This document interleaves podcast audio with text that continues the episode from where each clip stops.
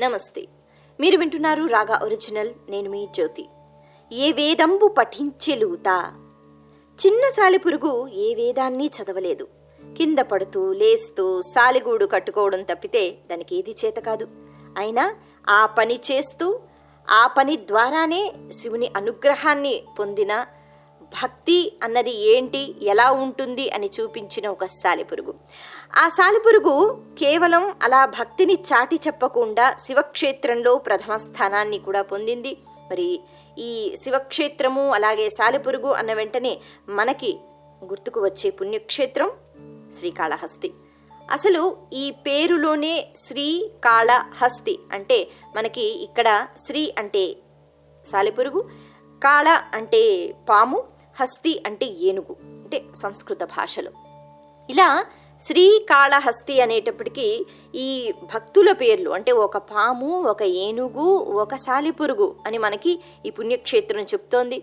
మరి భగవంతుడు అన్నవాడు ఏ రకంగా ఆరాధిస్తే చేర్చుకుంటాడు తనలో అనడానికి చాలా విచిత్రంగా అనిపిస్తుంది ఈ శివలింగాన్ని చూసినప్పుడు. ఎందుకంటే మనం అయితే ఎన్నో అష్టోత్తరాలు చదువుతూ ఉంటాం ఎన్నో రకాలుగా భగవంతుడికి అభిషేకాలు చేస్తూ మనం పూజలు చేసుకుంటాం. కానీ పాపం మూగజీవులు అవి ఏం చేస్తాయి? ఏమీ చేయలేవు కానీ అవి ఏం చెయ్యగలవో వాటి ద్వారానే భక్తిని చూపించినందుకు భగవంతుడు వాటిని తమలో ఐక్యం చేసుకున్నాడు. దీనికి నిదర్శనంగా ఆ శివలింగం అంటే శ్రీకాళహస్తిలో ఉన్న శివలింగం ఏదైతే ఉందో దానిపైన మనకి కొన్ని ముద్రలు కనిపిస్తాయండి. అవి ఏంటి అంటే పైభాగంలో పాము ఆ పాము యొక్క పడగల ముద్ర మనకి కనిపిస్తుంది. అలాగే కింది భాగంలో సాలిపురుగు ముద్ర మనకి కనిపిస్తుంది. మరి అటు ఇటు కూడా ఏనుగు యొక్క దంతాలు ఏవైతే ఉన్నాయో ఆ ముద్రలు మనకి కనిపిస్తాయి. ఈ రకంగా ఆ శివలింగాన్ని మనం దర్శించుకుంటున్నప్పుడు భగవంతుని యొక్క అపారమైన కరుణ ఎటువంటిది? మనకి అర్థమవుతుంది.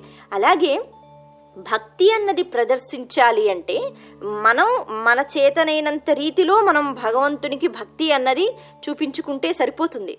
వేరే వాళ్ళు ఎవరో ఏదో చేశారు మన అలాగే మనము చెయ్యాలా అంటే కాదు.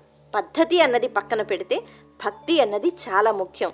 ఇది మనకి శ్రీకాళహస్తి ఈ పుణ్యక్షేత్రం చెప్తుంది. అలాగే ఈ పుణ్యక్షేత్రం గురించి మాట్లాడుకోవాలి అంటే మనం ఇంకా ఎన్నో ప్రత్యేకతలు ఉన్నాయి. ఎంతోమంది భక్తులకు సంబంధించి మనం ఎన్నో చెప్పుకోవచ్చు. కాకపోతే ఈరోజు మనం సంస్కృతిలో మన రాగా ఒరిజినల్లో ఈ సాలిపురుగు ఈ సాలిపురుగుకి అంతటి ఆలోచన రావడము అంటే భక్తి పారవస్యంతో శివునికి చక్కగా పూజలు చేయటము ఇది ఎలా వచ్చిందండి?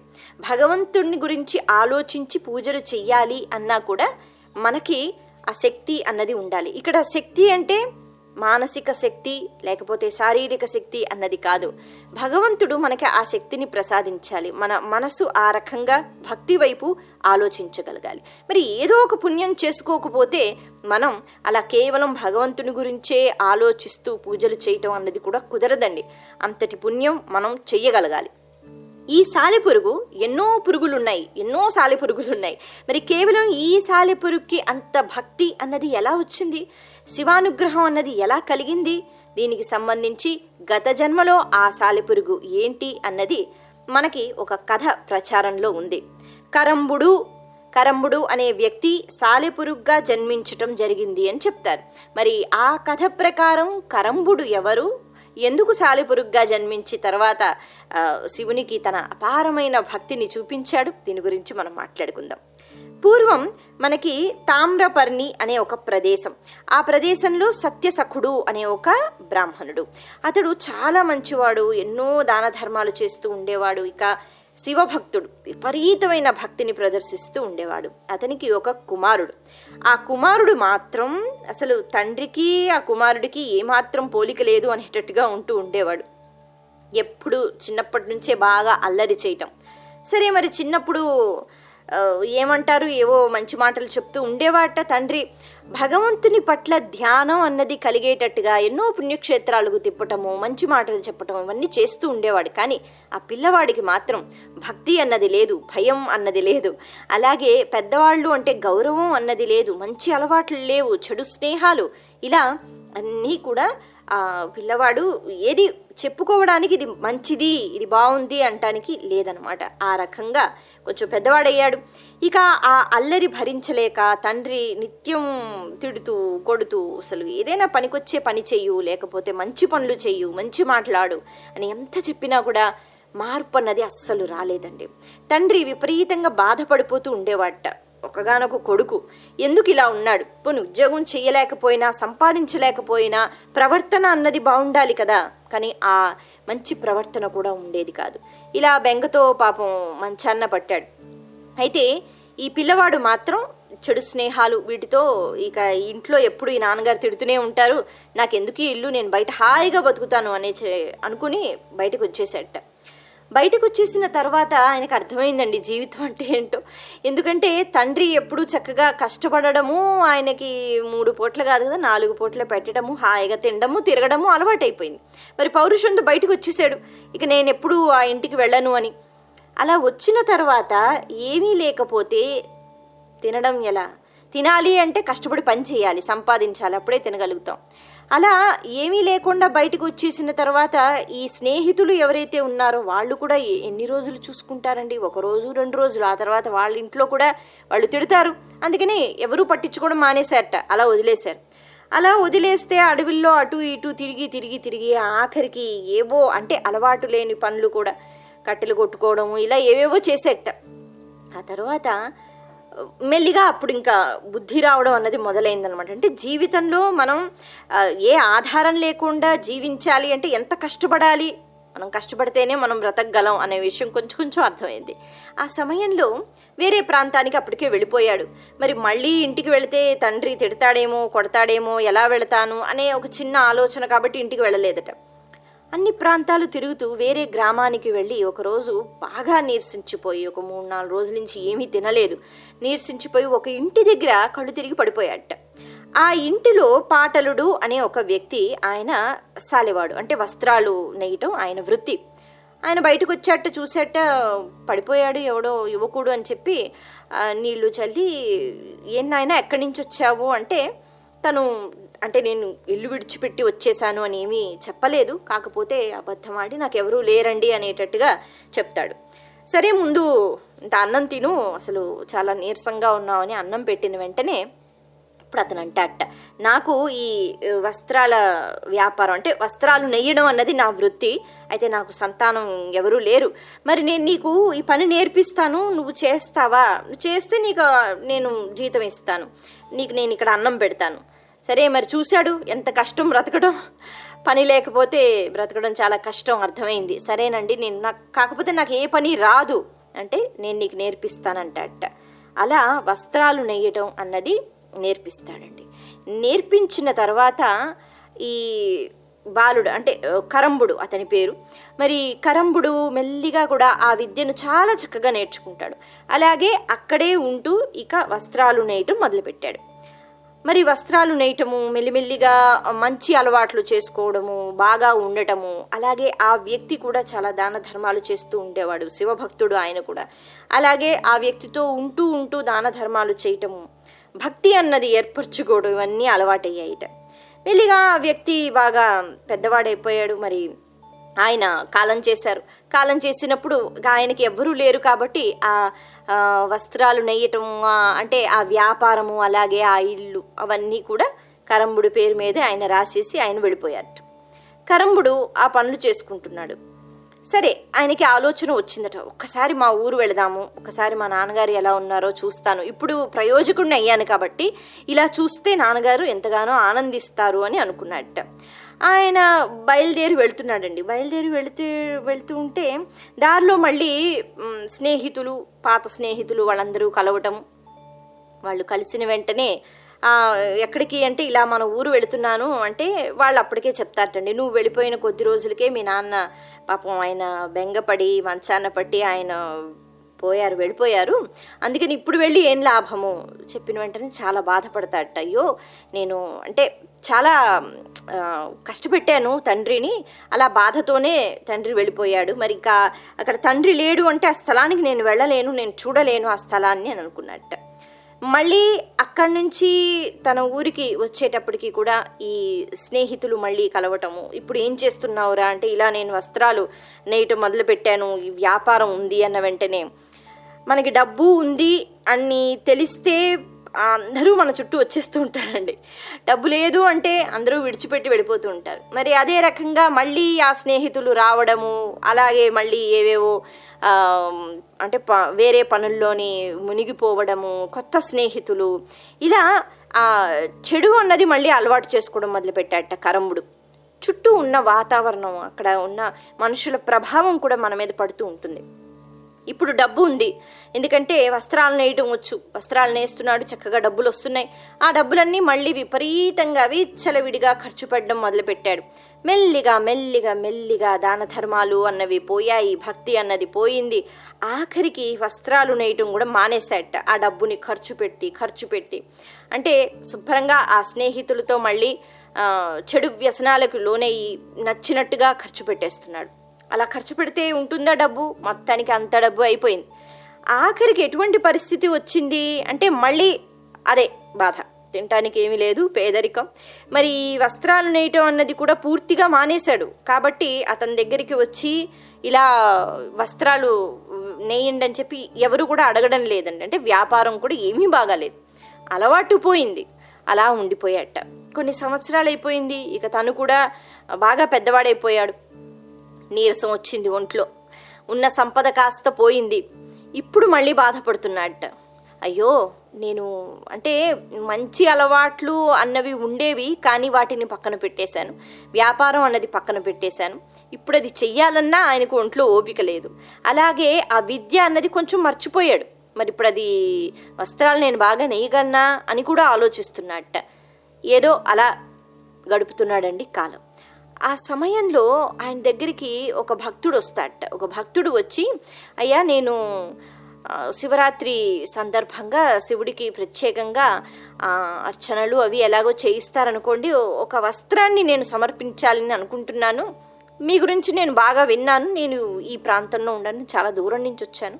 మీరు బాగా బట్టలు నేస్తారని నేను విన్నాను. అందుకని దయచేసి ఈ వస్త్రాలు ఇవి శివుడికి ఇవ్వటానికి కాబట్టి మీరు ఈ పని చెయ్యగలరా? అంటే ఇంక అప్పటికే బాగా నీరసించిపోయి బాగా వయసు కూడా అయిపోయింది. ఇంకా ఓపిక లేదు అన్నట్టు అయ్యా ఈ పరిస్థితుల్లో నేను ఇప్పుడు అసలు ఏమీ చేయడం లేదు. అందుకని నేను ఆ పని చెయ్యలేనేమో. వస్త్రాలు నేసి చాలా ఏళ్ళు అయిపోయింది. లేదు లేదు మీ గురించి బాగా విన్నాను. మరి మీరే ఆ పని చెయ్యాలి అని పట్టుబడతాడట మీకు ఎంత ధనం కావాలంటే అంత ఇస్తాను కాకపోతే మీరు చెయ్యాలి. అయితే ఆ సమయంలో అంటే అప్పటికే బాగా బుద్ధి వచ్చేసింది కాబట్టి కరంబుడు అనుకుంటాట సరే ఎలాగో ఇన్నాళ్ళు దాన ధర్మాలు చేయలేదు అసలు ఏమీ చెయ్యలేదు కనీసం శివుడి కోసం అంటే ఈ వస్త్రాలు నేసి అది కూడా నేను ఒక్క పైసా కూడా పుచ్చుకోకుండా ఎంతో భక్తితో మనస్ఫూర్తిగా ఈ ఈ పని అన్నది నేను చేస్తాను. వెళ్ళిపోయే ముందు ఇలా చేస్తే కనీసం చేసుకున్న పాపాలన్నీ పోతాయి అని చెప్పి తను ఏం చేస్తాడంటే మీరు నాకు ఒక్క రూపాయి కూడా ఇవ్వనవసరం లేదు నేను ప్రయత్నిస్తాను అని చెప్పి ఎంతో కష్టపడి అంటే ఆ వయసులో మళ్ళీ ఆ పని చెయ్యాలి వస్త్రాలు నేయటం అంటే కొంచెం కష్టమే అందులోనూ అలవాటు అన్నది తప్పిపోయింది. మరీ కష్టం అందులో ఆరోగ్యం కూడా సహకరించట్లేదు. మరి మొత్తానికి కష్టపడుతూ శివనామాన్ని స్మరించుకుంటూ చక్కని వస్త్రాలు శివుని కోసం తను ఏర్పాటు చేశాడట. అలా తయారు చేసిన తర్వాత ఆ బ్రాహ్మణుడి చేతికి ఇచ్చేశాడు. ఇచ్చిన తర్వాత అప్పుడు తను మరణించాడట. అయితే ఈ మరణించక ముందు ఎంతో భక్తిని చూపిస్తూ అంటే అలా ఆ వస్త్రం నేసేటప్పుడల్లా శివనామాన్ని స్మరించుకుంటూ పశ్చాత్తాప భావంతో అంటే ఎలాగైనా ఇప్పటి వరకు చేసిన పాపాలన్నీ కూడా పోవాలి. నేను ఇకనైనా మంచి పనులు చెయ్యాలి. ఇకనైనా భక్తి అన్నది నాకు రావాలి అనేటట్టుగా ఆ పని చేస్తాడు కాబట్టి కరంబుడు ఆ తరువాత జన్మలో శివుని యొక్క అనుగ్రహాన్ని పొంది ఆయన మనం శ్రీకాళహస్తి అనే ప్రదేశం ఎక్కడైతే మనం ఇప్పుడు చెప్పుకుంటున్నామో అక్కడే స్వర్ణముఖి నదీ తీరం అని చెప్తారు. ఆ ఆ నది పక్కనే మనకి ఒక మర్రి చెట్టు. మరి ఆ మర్రి చెట్టు త్వరలో తను ఒక సాలీడుగా అంటే సాలెపురుగుగా జన్మించటం అన్నది జరిగింది అని చెప్తారు. ఇది ఒక కథ అనమాట ఆ రకంగా ఈ సాలిపురుక్కి ఆ శివభక్తి అంటే వెళ్ళిపోయే ముందు ఆ మాత్రం భక్తితో వెళ్ళిపోయాడు కాబట్టి ఆ భక్తి అన్నది అలా ఉండిపోయింది. అందుకని ఈ సాలిపురుగు ఇప్పుడు ఏం చేస్తుంది? ఏ రకంగా భక్తిని చూపిస్తుంది? అక్కడే ఉన్న శివలింగం ఏదైతే ఉందో ఆ శివలింగానికి ప్రతిరోజు ప్రాకారాలు మందిరాలు అనేటట్టుగా ఆ సాలెగూడు అన్నది కడుతూ ఉండేదట దాని చుట్టూ. అంతేకాకుండా శివలింగానికి అంటే ఏమి దాని మీద పడకుండా అడ్డులాగా ఉంటుంది అనేటట్టుగా. శివుణ్ణి పార్వతిని స్మరించుకుంటూ మనస్సులో వీళ్ళకి నేను ఇక్కడ మందిరం కడతాను. అంటే శివ శివలింగం ఎలాగో ఉంది కానీ ఒక మందిరాన్ని నేను అద్భుత కళలు అవి ప్రదర్శించి కడతాను అని అనుకుందట. ఇక్కడ కళ అంటే ఎటువంటి కళను ప్రదర్శిస్తుంది? తనకి కేవలం సాలిగూడు కట్టడమే వచ్చు. అందులోనే ఎంతో అందంగా ఆ గూడు కట్టేదట. మామూలుగా ఒక సాలిపురుగు ఎలా కడుతుందో దానికంటే కొంచెం భిన్నంగా. అలా ప్రతిరోజు ప్రతినిత్యం కడుతూ ఉండేది. మరి కేవలం అక్కడ ఆ ప్రాంతంలో సాలిపురుగు అని కాకుండా ఒక పాము కూడా వచ్చి పాము అనేటప్పటికీ మణి అన్నవి ఉంటాయండి కొన్ని పాముల్లో. ఆ మణిని తెచ్చి శివుని పైన పెట్టి పాము ఆ రకంగా పూజలు చేసుకుంటూ ఉండేదట. అలాగే హస్తి ఒక ఏనుగు. ఏనుగు ఆ పక్కనే ఉన్న స్వర్ణముఖి నదీ తీరానికి వెళ్ళి అక్కడ స్నానం చేసి ఆ నీటిని తన తొండంలో తీసుకుని వచ్చి ఇక్కడ ఆ శివలింగం పైన అభిషేకం చేయటం అన్నది చేస్తూ ఉండేదట. ఇలా ఎవరి రీతిలో వాళ్ళు పూజా కార్యక్రమాలు చేసుకుంటూ ఉండేవారు. కాకపోతే ఇలా తెచ్చి నీళ్ళు వేసిన వెంటనే ఆ మణి అన్నది అది పక్కకు వెళ్ళిపోయేది. అలాగే సాలిపురుగు కష్టపడి కట్టిన ఆ ప్రాకారాలు అంటే సాలిపురుగు ఆ- రకంగా అనుకుంది మందిరము ప్రాకారము అని. ఏది ఏమైనా ఆ గూడు ఏదైతే ఉందో అది చెల్లా చెదరైపోయేది. ఇలా ప్రతిరోజు అది పాడైపోయినా సాలిపురుగు ఎంతో భక్తితో మళ్ళీ అవన్నీ కడుతూ ఉండేదట. అలాగే ఈ మణులతో పాము కూడా వచ్చి పూజిస్తూ ఉండేది. ఏనుగు కూడా అలాగే వస్తూ ఉండేది. నీళ్ళతో అభిషేకం చేసేది బిల్వపత్రాలు పువ్వులు అవి తొండంతో తెచ్చి అక్కడ వేస్తూ ఉండేది. ఇలా ఒకళ్ళంటే ఒకరికి పడేది కాదండి. ఎందుకంటే ముగ్గురు భక్తిని చూపించిన ముగ్గురు కూడా అంటే ఆ, ఒకళ్ళనొకళ్ళు గౌరవించుకోకుండా వీళ్ళు పూజ చేసేటప్పటికి అవన్నీ తీసేస్తున్నారు. ఇంకొకళ్ళు వచ్చి పూజ చేసేటప్పటికి ఇవన్నీ తోసేస్తున్నారు. ఈ రకంగా జరుగుతోంది. మరి ఒక రోజైతే ముగ్గురికి బాగా యుద్ధం అన్నది జరిగిపోయిందండి.